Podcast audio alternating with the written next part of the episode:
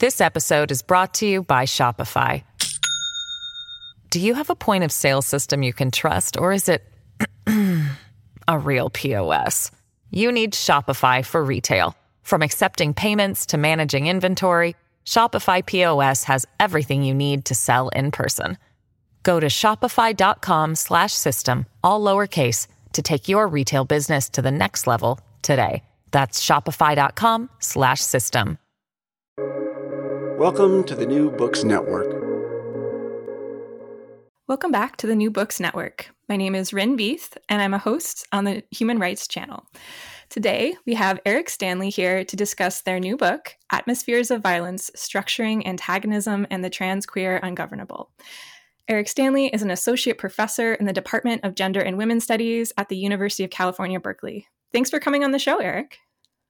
Thanks so much for having me. I'm really excited to chat with you. So, I'm going to start with the very, very, very beginning of this book. Um, I am a huge fan of acknowledgments. I always read them. Um, and reading through your acknowledgments, I was really struck by the emphasis on collective work that went into the creating of this and what you call pedagogies of action. And I was wondering if we could start this conversation, um, if you'd be willing to speak a little bit more to how this shaped your work.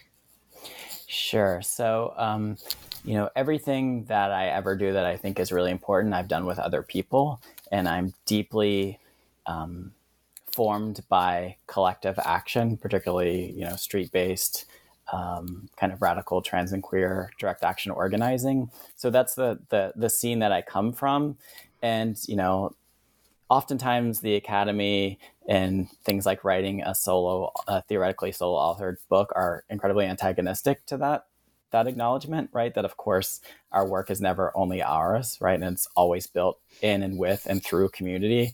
And um, you know, as I talk about in the book, the materiality of my life is also only made possible through you know these kind of networks of of care and of you know collective thinking that are so important to me. So you know, whenever I have the chance, I always return to that because I think it's really important because it also again disrupts the idea that there's this kind of singular, really smart, really important person. When of course that's never the case. That we're always formed in you know in relationality with all kinds of people.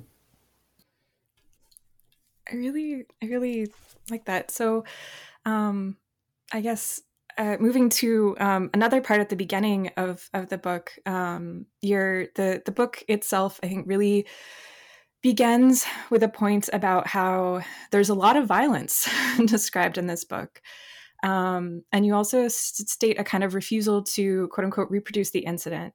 And this refusal comes up throughout the book. And while I was reading this, it really reminded me um, I'm an anthropologist, and it, it, reminded me of Audra Simpson's um, idea of ethnographic refusal as she elaborates in Mohawk Interruptus. And so, super short, it's a refusal that is seen as an alternative to recognition, something practiced by those in Kahnawake. Um, and she herself is a researcher who is Mohawk and from Kahnawake.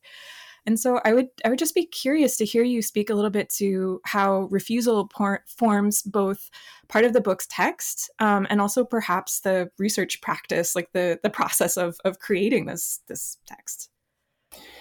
Yeah. So this book um, took me about 15 years to write, actually, from when I first started writing it. Um, some of the writing I did in you know graduate uh, seminars a very long time ago and you know what i was doing then is i was you know just thinking about this question of the ever growing archive of anti-trans and queer violence right? And this was you know almost before the internet or before my accessibility to the internet. Um, so i had a, a paper file where i would like you know tear out things from the newspaper and from magazines of these really horrible stories right? And i didn't know what i was going to do with them um, you know, and I was like kind of layering those on top of, you know, personal experiences and the experiences of people in my community and also the organizing that we were doing at that time. Um, you know, and this kind of archive, this really brutal archive just kept growing. Um, and so for me, it felt really important that I attempt to theorize that kind of continual, continually growing archive while also, of course, not wanting to reviolate people that are always already subjected to massive forms of violence, right? So I felt, in a certain sense, ethically caught in a productive way, right? You know, looking and looking away are both, I would say, simultaneously forms of abstracting violence from their scenes, right? They're also forms of accumulation. Um, you know, and so instead of in the final instance, which is to say the book, you know, assuming that I could have some sort of, I don't know, pure space of of clarity outside of the scene. I just tried to stay with it with as much care and precision as I could. You know, at some times I would be more descriptive, at other times I would back away from that, attempting to kind of always hold that line, which, you know, I myself within the text attempt to place it under duress, right? I question it you know almost on every page. I'm like i'm doing this. I don't know if i should be doing this. I still don't know if i should be doing this. But nonetheless the murders continue the violence continues and our kind of refusal to acknowledge the enormity and both the, both the enormity and the pageantry the way in which there are like the similarities in these forms of violence um, you know we're not getting out of it by not paying attention. Um, you know and so i think that and i have um, as i'm sure you know at the beginning i have this little section called reading with care where of course i want people you know to be aware of what they're about to to sit with right? Um, because i again am not attempting to traumatize people or re-traumatize people but nonetheless you know i think that these are um, you know this archive needs to be faced if we indeed want to obliterate it which is what i want to do. Throughout the book i was really struck by your discussions about law and violence and these these discussions, these points go, you know, engage police violence, right? But it goes way beyond that. Like you engage with legal systems and structures themselves as um, as being part of of this this archive of violence. And I was wondering if you could speak a little bit. Um, I, I know this is quite broad, but if you could speak a little bit to how you see these links between law and violence. Sure. So, you know, the book is in its most basic form an abolitionist critique of violence, right? So if we can't look towards the law as, you know, the necessary space of relief, then where do we go? Right. And so to get there, you know, I start with um, Jacques Derrida's reading of Walter Benjamin's, um, you know, critique of violence, which I think, in a certain sense, opens up the question of the law as that which, you know, both constitutes the limit and what you know what counts as violence and is outside of that same constitution. And you know that's a theoretical point but i think the point is made by all kinds of other theorists that are experiencing police violence for example right? It's the same theorization. Um, and so and we see this time you know that's that's in the kind of more abstracted theoretical sense but then we see this time and again when people you know seek remedy for something like police violence through the legal structure right? Um, you know and it's always partial at best. And of course what you know what accountability what accountability might look like under that system is always a structural impossibility. Um, you know and this this this both comes from you know reading uh, you know people that are critical of the you know critical the criminal pu- punishment system as well as kind of organizing work that time and again shows me that the law you know is actually the proliferation of violence and not violence cessation. And so then what do we do? Right? What is to be done? Um, which is a really big question. And I don't assume that I can answer that. But what hopefully I can do is pry open that question, right? Because what we see, at least in, in the nightmare named the United States, is whenever, you know, a trans or a queer person is murdered, we're like, oh, we need to catch that person, that singular person and punish them and it's not of course that those people should not be held, accountable but what is the entire system that you know not only allows the ongoingness of this murder but indeed mandates it?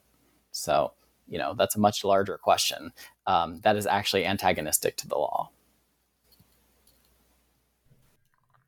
So building on um, your really provocative and I, I mean that as as the highest of compliments points about law and violence um, I was really struck by your engagement with the idea of democracy. Um, I just I, I wasn't expecting it when I when I picked up this book um, a while ago and and and revisiting it for our, our conversation today. It was just it struck me again.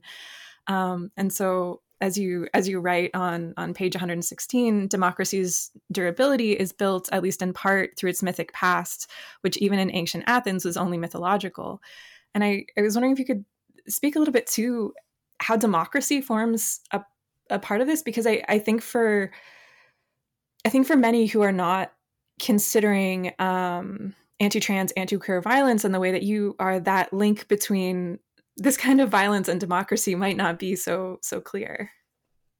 Sure. Yeah, that might that I think probably is the most provocative part of the book.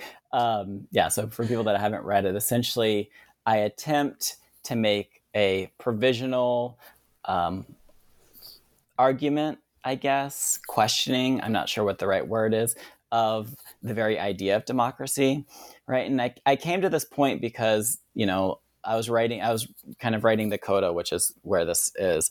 Um, you know, during the time of Trump's election, people were like, you know, this is not normal. This is, you know, outside of the otherwise smooth space of the democratic form. Um, and of course, it is democracy in action, right? Um, and at the same time, people were, you know, were arguing that the concept of democracy itself oftentimes gets left as if it's self-evident right? And so people attach all kinds of desires onto it without understanding what its his, history is, right? And that that history's presence, as well as understanding, you know, how it has always functioned, right? We're at, always attempting to perfect this thing that might already be at its limit, right? Of course, and I, you know, I start in Athens because I'm working with CLR James. Um, in the ways in which, you know, even in Athens, of course, enslaved people and women were outside the polis, right? The the kind of idea of citizenship, and that has been, of course, through, you know, this. Uh, it, through through its like kind of uh, his, historical unfolding of the concept of democracy, so it was also interesting to me because you know we have someone like CLR James who you know I've learned so much from you know arguing for a more democratic state and someone like George Bush or Trump also arguing for a more democratic state right? So then what is its substance? Um, what is its form? If everyone's like we need more of this thing um, you know that's an interesting set of questions. And so for me as a kind of experiment I wanted to ask you know, how could we take an abolitionist critique to the very idea of democracy? Of course, not towards totalitarianism or some other worse form of governance, but you know, towards exploring what other ways of being together in the world might look like right? And so it's not prescriptive. I don't have like a 10 point program. You know i'm not like we need to get rid of this we need to do this we need to pack the court we need to do that whatever. I simply want to ask the question what is democracy and perhaps we're already living at its limit, as I already said. And if so, then perhaps we need new forms of being together in the world because there's many, many ones. And why is it this one that we've settled on? Yeah, it's I don't know. It was it was a really fascinating um I don't know, engagement, a really fascinating question that I'm I'm still sitting with many, many months later. And I, I appreciate you um raising this um, as a bit of a, a turn away from um, from law and democracy. In in chapter three, um, you engage with the idea of the filmic, um, both at a at a, a theoretical level, but bringing the readers back to um, the example. Um, I, I, I, guess I hesitate to say the example, but of an instance, I guess, of um, a police surveillance tape of a horrific beating of a black trans woman. And I would be curious to hear you speak a little bit to um, how this idea of the filmic can help get at this idea of of an atmosphere of violence. Um, and I, I was just particularly struck by the ways that you talked about the filmic um, in the context of um, like anti-black, anti queer anti-trans violence all of those all of those layers yeah so um, you know that chapter begins with this as you said this really awful horrific and brutal videotape of Duanna Johnson being beaten by um, a number of police officers. And after her beating, she went on a kind of mini press tour where she wanted people to see the tape, right? To so that she had some sort of like collective witnessing of what happened to her. Um, and um, you know, so that's an interesting place of departure because theoretically it opens up the collective viewing process because it's what the survivor wants, but nonetheless, right, all the mechanisms of of the politics of looking are still there. So we think we've gotten out of it, but we're still in it. So I thought that that was really important. Um, it was also, you know, I was doing kind of some solidarity work around her case at the time, so it was like something I was organizing around as well. Um, and you know, so what happens in short, I'll try to condense the story, is that, um, you know, there's a really awful beating tape. Um, it's incredibly apparent what's happening. You know, a police officer puts handcuffs on, uh, on his hand and punches her in the face. It's, it's really awful. She fights back. And I think that's really important to note. Um, and eventually the, the officer goes to trial and there's a mistrial, right? So the, the, the jury watches this video where she's seated and being punched by this you know, she's a black trans woman, he's a white man, um, cis man, I'm assuming, um, punching this woman in the face repeatedly, and you know they can't reach a guilty verdict, right? And so there's something about um, you know my argument, which goes back through much, um, you know, black visual culture theory um, and thinking with people like David Marriott and many other people, and again back to the Rodney King tape, where a lot of this kind of initial um, theorization, at least in the US context, was coming from, and then much older work as well.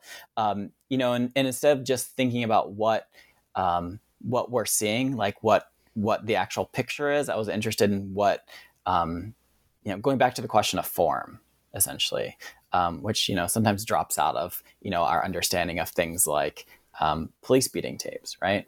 And so you know, again, working with you know feminists and um, black visual culture theorists um, you know i return to this question like is there something in the form of the visual itself that is indeed um, anti-black and anti-trans right?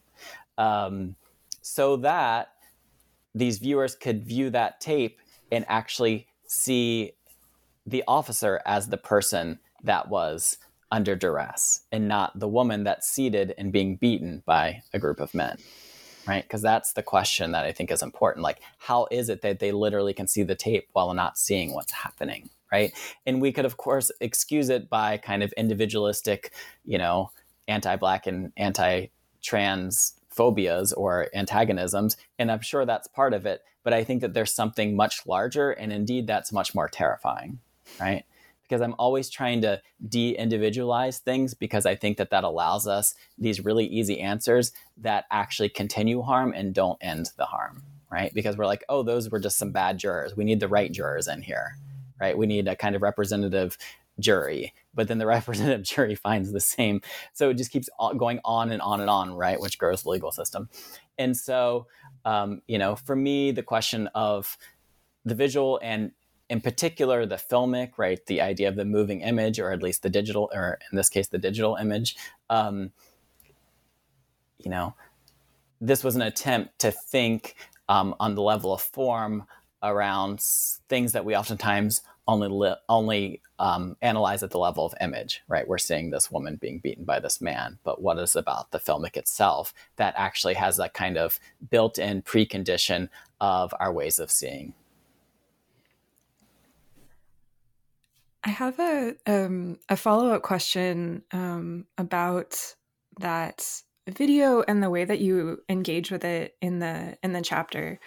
Um, there's a point um, when you're talking about the circulation of of the video of the the beating of of Duanna Johnson. Um, and I was just, I was so struck and like, I, I can feel myself tearing up now because it was just like, it just really hit me um, this question that you ask of how then might we account for, or more precisely, how might we be, be accountable to Duanna Johnson as we consume her in- image? And I'm, I'm wondering how does this idea of accountability figure in both your approach to this material or of the, these ideas of, or instances of violence as well as in the questions that you're you're asking the reader the questions that you're you're giving us to to sit with yeah, I mean, I think that, right? I mean, like we were, like we started talking about, of course, viewing, reading, um, they're always consumptive processes, right? Um, so, what would it mean to make ourselves kind of radically vulnerable to that reality versus hiding it, which is what the entire academic enterprise is based off of? and so, you know, um, and you know, I think in a certain sense that's a necessarily unanswerable question, right? The only way that we could be accountable to Duanna Johnson is by destroying the world which destroyed her. And, you know, that's a really big project, but a project that I think that we all need to be involved in, right? Because, um, you know, she actually was a few months after the meeting tape murdered, and there's lots of speculation that it was done by perhaps somebody from the police department because the way that it was done, and so then she could not testify against um, the person that beat her, um, and so I think that um, you know the question of accountability especially to those that are already gone right those that are already lost to the world um, you know is a question that we must allow ourselves to be haunted by right and that's you know and again that's a place of departure and i think that that's on the kind of more the- theoretical level but then i also think that you know this book is always trying to like it's working at this kind of meta theoretical level but then it also is incredibly like grounded in the world and i think that those are like the the the, the areas i'm always shuttling through um, you know, but it can also look like organizing towards abolition, right? Getting rid of the Memphis Police Department would be one way to do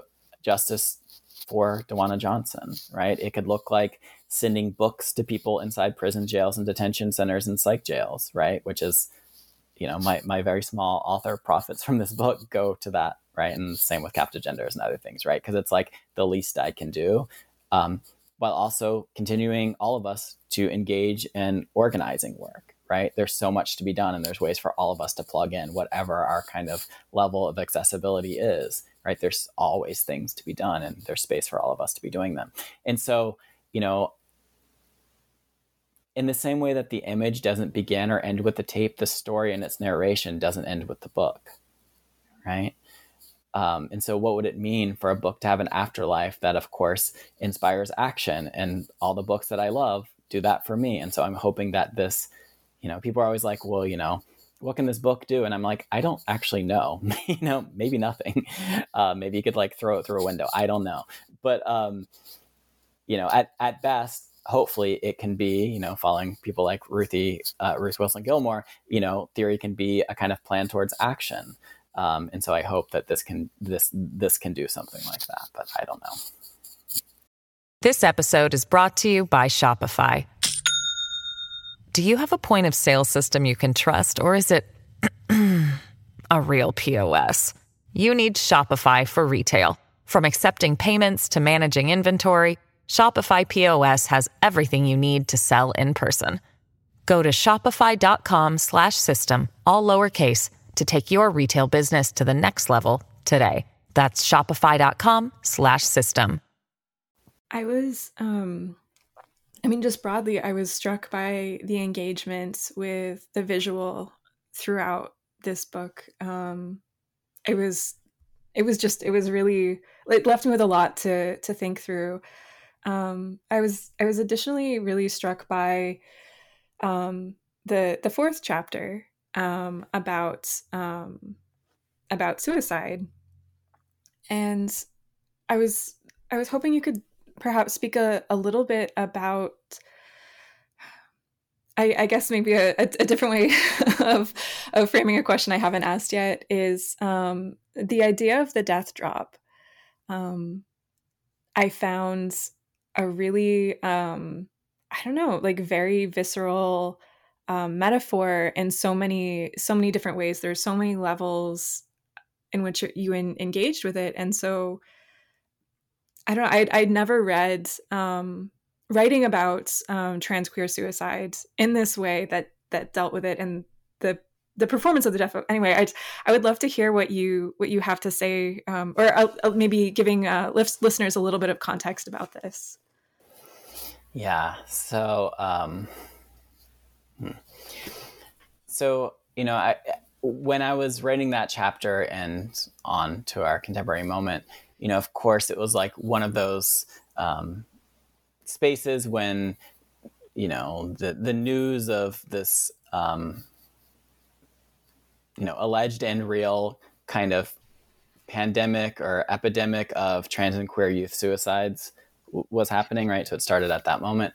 And, um, and something that i was attempting to pay attention to was um, of course the everydayness of of the phenomenon right and both of suicide and suicidality um, probably more powerfully um, and again, not to aestheticize um, what people are choosing or, or, not choosing to do, or even what choice means in that instance, right? So I'm trying to put the very idea of choice under duress, under question, right? Throwing that into jeopardy, um, while also, you know, attempting to pay close attention to, like, for example, I do a reading of um, this young person named Seth Walsh their suicide note, and their family like put out the suicide note into this whole video, and so they wanted again they wanted they wanted lots of people to see it, but does that allow us to see it? I don't know, but they you know are someone that took their own life, right? Were forced to take their own life, right? I call suicide murder by other means because I think it is um, because of the constant harassment that they faced at school um, that was condoned by the school administration, right? This is their story. It's many of our own stories, right? I was kicked out of school for, at 14 for a similar situation. And so, um, you know, they left this suicide note that was so, um, I don't know, catastrophically beautiful, so eloquent, and so mm, theoretically engaging that it felt like, you know, to leave that out is again a kind of second order displacement that hides hides the very real violence that they were facing right? So to turn it into a singularly tragic story where they're like a young person that was forced to kill themselves like yes that's part of the story but they were also theorizing the torment that they were experiencing. So how do we hold both of those together? Um, you know and that's one of the questions. And i read this against um, people that are incarcerated that have also attempted um, to take their own lives and the ways in which they're punished for attempting to do that, right? Because we always think, or we oftentimes think that, you know, the kind of most brutal form of state power is death, but there might be something on the other side of that, and that's forced life. Um, which is a hard thing to think about, right? What is it like? What forms of, of life are more unlivable than death, right? That's the question that I ask. Um, you know, and people that are, you know, living the slow death of carceral life and solitary confinement know this well, right? That literally is the architecture of forced death, right? Um, and so, you know, trying to hold both of the, so then kind of reading these two scenes or these multiple scenes in relationship with each other, right? So we have the kind of more classical young person that's um, harassed um, for being gender nonconforming or some something like that. Those are not words that they use to describe themselves, as far as I know. But um, you know, forced to death, and then other people that are forced to live, right? Um, and so it's th- these these really um, I don't know. Uh, intense poles, and so I'm trying to think about how they're working in tandem with each other. Um, and at the same time, right, I'm also interested in um, cases like Ashley Diamond, who um, was at the time of writing this um, an incarcerated Black um, trans woman in Georgia. Um, she was also put in solitary confinement. She's out right now. She there's ways to support her. You can look it up online and please um, support her life on the outside. Um, in you know, she was held in solitary, solitary confinement, but she, along with other prisoners, um, made videos and smuggled them out. Right, did kind of chronicling the harassment and the terror um, that they were living. And for me, it felt important to kind of hold that again, again with all these other scenes, right? Because even in the spaces of impossibility, people are always finding ways to resist and fight back, right? And so I understand her not, you know, not as simply a kind of, you know, testament to the brutality, but indeed she's a theorist and she's a filmmaker. Um, so what if she's read in, in those ways as opposed to an example, which is what people oftentimes do, right? People just become examples. Um, you know, because it opens up yet another door for us to think about the complexities of of the scene. And I am emphatic in the beginning of this chapter that I want us to figure out ways to keep each other alive. Right. So that's my place of departure. So it's not a kind of, you know, celebration of self negation. Like I'm clear about that. But nonetheless, you know, I again, I think that we need more thinking, more theorization, um, not simply to aestheticize these things, but indeed to end them. Like, what is the world? What what what ends of the world are necessary so that young people or any people, you know, are not forced towards this end. Throughout um, throughout the book, uh, you bring up points about narrative, um, and I was I was struck by this as well, and and what you were saying a, a few moments ago of even you know thinking about this book as a point of of departure and thinking about okay, you know what comes after it. Um, but in, in the book, you write about you know how to narrativize acts of violence or um, you describe um, a murder as an extra uh, diegetic uh, final scene. Um, so I, I, would be curious how the idea of narrative um, figured into into the creation of this work, or even how you see um, what I what I heard you call an archive, right, of these these acts of violence. Yeah. Um, so the first chapter, I'm so the way the way that the story goes, I would say, right, is that um, you know an anti-trans or queer, an act of anti-trans or queer violence or murder will happen. Um, the media narrativizes it as a like singularly bad phobic person, and that person maybe needs to be put away in prison or jail, and that everything else will keep going fine, right? So that's how how it starts.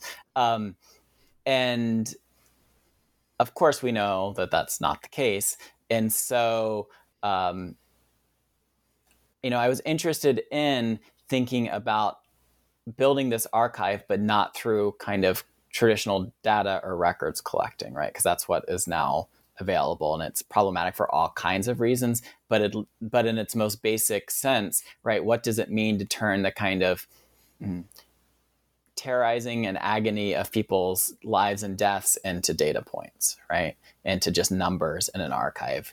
And what do we know if the number of queer people murdered this year goes from like 73 to 74 or 78?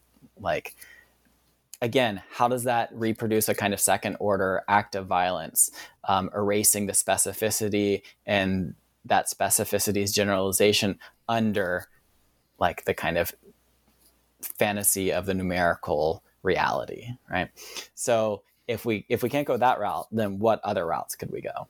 Um, you know, and I think that um, this is an archive as much as it is a kind of counter archive that places the idea of the archive into jeopardy itself, right? Because it's incomplete, it's partial, it's falling to pieces, it's assembled momentarily by me and somebody else would assemble it very differently.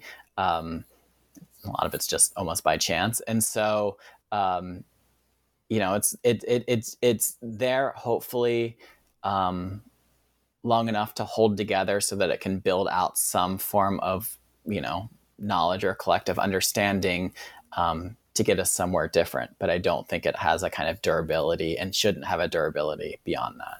Like I'm not interested in like a you know an archiving anti trans and queer hate project. Like that's not where that's not what I'm interested in. Um, again, I think because um, you know I'm so interested in um, you know as we were talking about at the beginning, I don't show any pictures that are you know violent per se or that are you know pictures of of, of horrible things. But sometimes I do narrativize something, right? Because again, this this project or this question of looking and looking away, and so you know, how I do that um, feels really important to me. Um, and again, it could be incredibly failed. Um, you know, there's all kinds of questions I have around it, but you know, I attempt to write and to narrativize um, these really you know unthinkable scenes of violence with as much again care and precision as I can. Um, yeah, while also paying attention to the specificity, which seems really important to me because, you know, there there is a kind of continuity in many of these scenes that is lost if we just, you know, look towards the numbers. Yeah, I was, um, I don't know, building on on your wonderful response there. I'm I'm thinking a lot about how um, the the narratives that you that you do provide the the readers with do really seem to speak to the the tension um, that you seem to be I don't know sitting with um, struggling with sort of without a, a concrete conclusion between the individual and the system um, if I'm if I'm reading this correctly. Yeah, definitely. I mean, I think that you know for example, in the cases of in the case of Duanna Johnson and other scenes of police brutality, there are individual police officers that did really awful things um, and must be held to account. What that looks like, I don't know. Um, but nonetheless, if we stop there or if we hyperfixate on that, then that exonerates the entirety of the system that, again, not only allows this but mandates it, right? And so it's that kind of shuttling, I would say, between you know the individuals that are you know doing these really um, or enacting these really awful forms of abuse and harm and sometimes murder, and the systems that um, support them. Um, I noticed um, just a few times throughout the book um, the use of the word wake. Um, and as well, I, I am a um, I don't know, unapologetic footnote reader and note reader. Um, and so I did also notice the citation for Christina Sharpe's In the Wake on Blackness and Being. Um, so the, the introduction begins with the description of Marsha P. Johnson's body in the Hudson River. You, you began the, the book by writing the soft blue, ba- blue black wake rhythmically laps at the rocky shore, gravity's reminder of trans queer endurance on the edge of a city at the end of the world.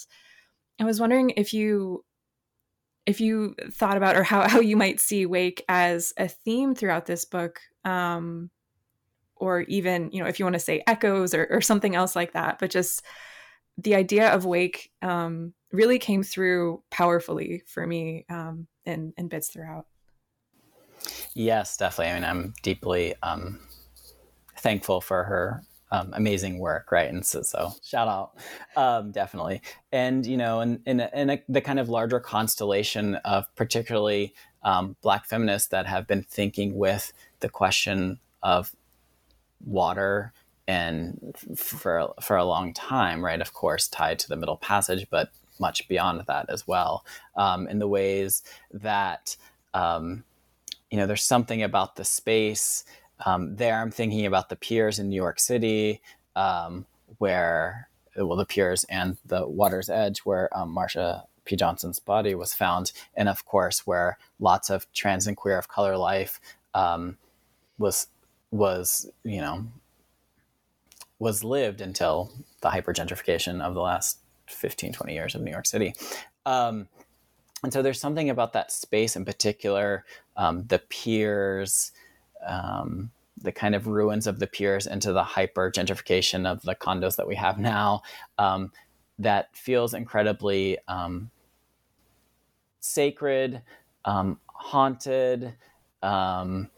You know, there, there's something about the spatiality of it that I wanted to attempt to encapsulate, right? Because it it it it, it again kind of swings between both a scene of you know horrific violence, right? The possible probable murder of Marsh- Marsha P. Johnson, um, and so much, you know, trans and queer sex and celebration and community and liveliness and you know Sylvia was living unhoused on you know towards the end of her life you know in that same area as well. And so it's like how do we hold the messiness and the kind of mm, you know they're not even contradictions but the the incommensurabilities of these spaces um, together right? While not attempting to resolve any of it because it's unresolvable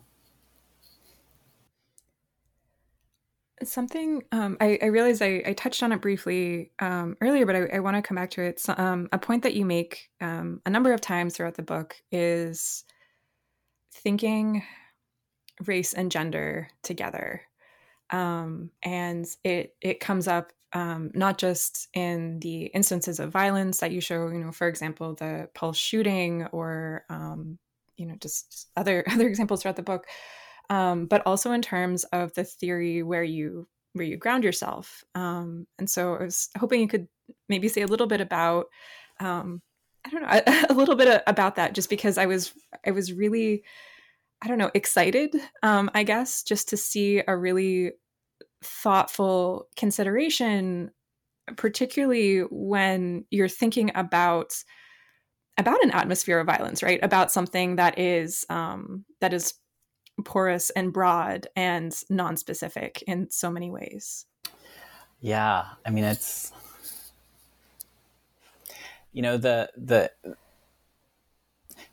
anti-trans and queer violence is always racialized, right? It's always it always lives and has its life within the scenes of here settler colonialism and that colonialism's ongoingness, right?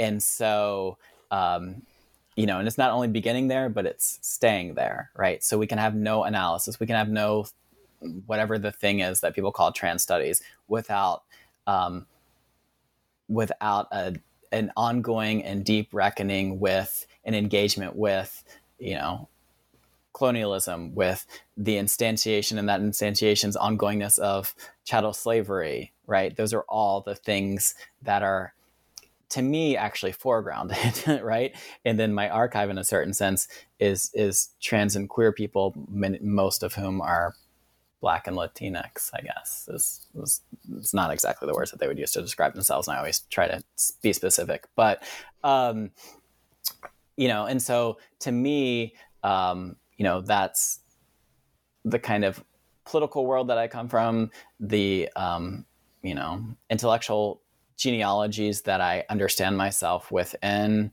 um, you know, and that have formed me and continue to continue to form me, and also the conversations that are the most um, you know insurgent, right? That are pushing um, collective thought in the most um, radical, nuanced, and necessary ways, right? Um, and so that's where I kind of find my my grounding or something like that, and my continued sources of instigation, um, and the people that I like to think with. Um, yeah, and so I think that you know this is not the project could not be done without without all that collective thought. I was um, to to come back um, as my my last question about this really incredible book. Um, and again, perhaps this is my uh, anthropological background coming through, but again, this tension between the general and the specific. Um, but in particularly, um, for example, you note um, in the Pulse shooting, right, that it is it's an act it's it shifts to become an act of violence against all Americans. Um, and when you discuss uh, instances of police violence, it's you know who are who are these people acting acting for? Um, you know whose names are they doing this of? And I, I would be curious to hear your thoughts a little a little more about about that broadening, right? Not just the the specificities of these instances, but sort of what is and whose name is is this happening or who is who is claiming to be hurt here.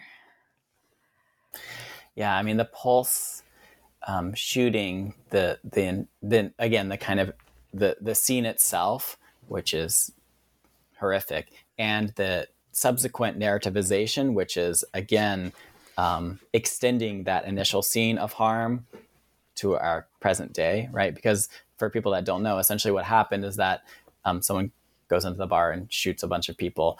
Um, and it's first narrativized or reported as an anti um, trans or queer hate crime, right? It's it's at a gay bar, the Pulse. Um, but then later on, it gets kind of recuperated through, um, you know, white white nationalist understandings of of the United States. Um, that the shooter was not acting because it was a quote unquote gay bar, but um, was a you know a terrorist attack on quote unquote all Americans, right? Which of course means straight, white, um, Christian Americans.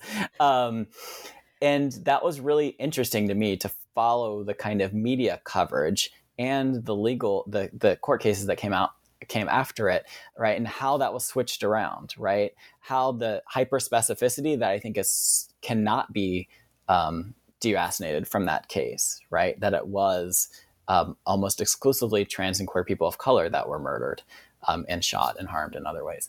Um, right, that specificity just becomes like obliterated under a generalization of quote unquote Americanness, right? And who does that serve, right? To go back to your question, of course, we know that that serves, you know, the settler state of, of, of the United States.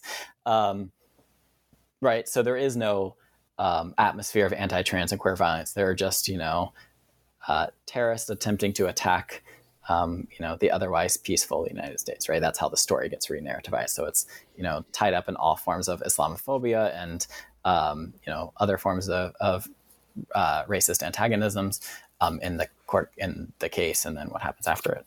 Um, so you know we have we have that, and what's interesting, you know, so we have that the kind of um, as you said the the the specific to the hyper generalized, right, to erase the specificity, and then we have the other move.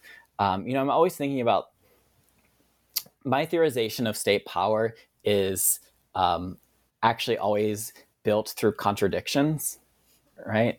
I think the state works most vividly and most violently through um, forms of simultaneous exclusion and inclusion, right? That's one of the arguments of the book, right? Again, we can think about the suicide. It's not just about pushing people out, it's about pushing people out, then pulling them back in so you continue to terrorize them, right? Because that's just not enough, right? Death is not enough. Um, and so I think that, you know, the state is always working in these, in these, um, you know, n- not not just dualistic, but like kind of multifaceted, um, like a web or something like that. And so, um, you know, in, in instances of police violence, right? Of course, it's not the the generalized um, attack on uh, Black, Indigenous, and Latinx people, right? It's just that specific person, right? So it's the kind of going from the general to the hyper specific when it wants to, and then the specific to the hyper general when it also wants to, right? And these are, you know, both in terms of policy, um, and the media and the kind of narrativization, the way in which it functions and circulates in popular culture, right? And also, just to, uh, this seems important to um, clarify, when I'm thinking about the state, also the way that I think about the state, you know, it's not a kind of um, hyper rigid abstraction that exists outside of the social. Um, that would allow us to blame some external force. Um, I mean, it does have a bunch of really forceful organizing principles like the police, but for me, it's the kind of collective projection of the social itself, right? Um, you know, as we know, the for example, the vast majority of policing that happens is not done by the actual police, right? You deputize everybody. Um, and the state works in a similar way, right? It's not just the kind of state bureaucrats or the quote unquote government, you know, doing whatever they're, whatever violence they're doing wherever is the way in which we also all internalize and reproduce those logics, right? And you know, continue the kind of system of hyper surveillance and punishment any and everywhere. Well, thank you so, so much for your time today and speaking with me about atmospheres of violence. Um, before we close our conversation, would you like to let listeners know about other projects you might be working on, as well as where they might be able to find your work? Sure. Thank you so much. These are really excellent questions, and I love um, just talking with people and figuring it out together. Um, yeah, so I'm working on this book right now. I don't know when it will be out. Hopefully, well, I would say soon, but that's a lie. Um, at some point on um, trans and queer and gender nonconforming people and armed leftist groups in the 1970s and 80s. Um, so that, yeah. Um, so that's really exciting, and I'm you know deep in the research and the thinking around that and questions specifically of like non-sovereignty is what i'm trying to theorize in that so that that you know look for that um, and uh, you can find me on twitter when i'm not banned um, i don't even know what my name is on there but you can find it um, unfortunately i'm easy to find um, but yeah um, thanks so much for spending this time with me thanks and um, for listeners i'll add links to all of that in the show notes as well so. Thank you so much.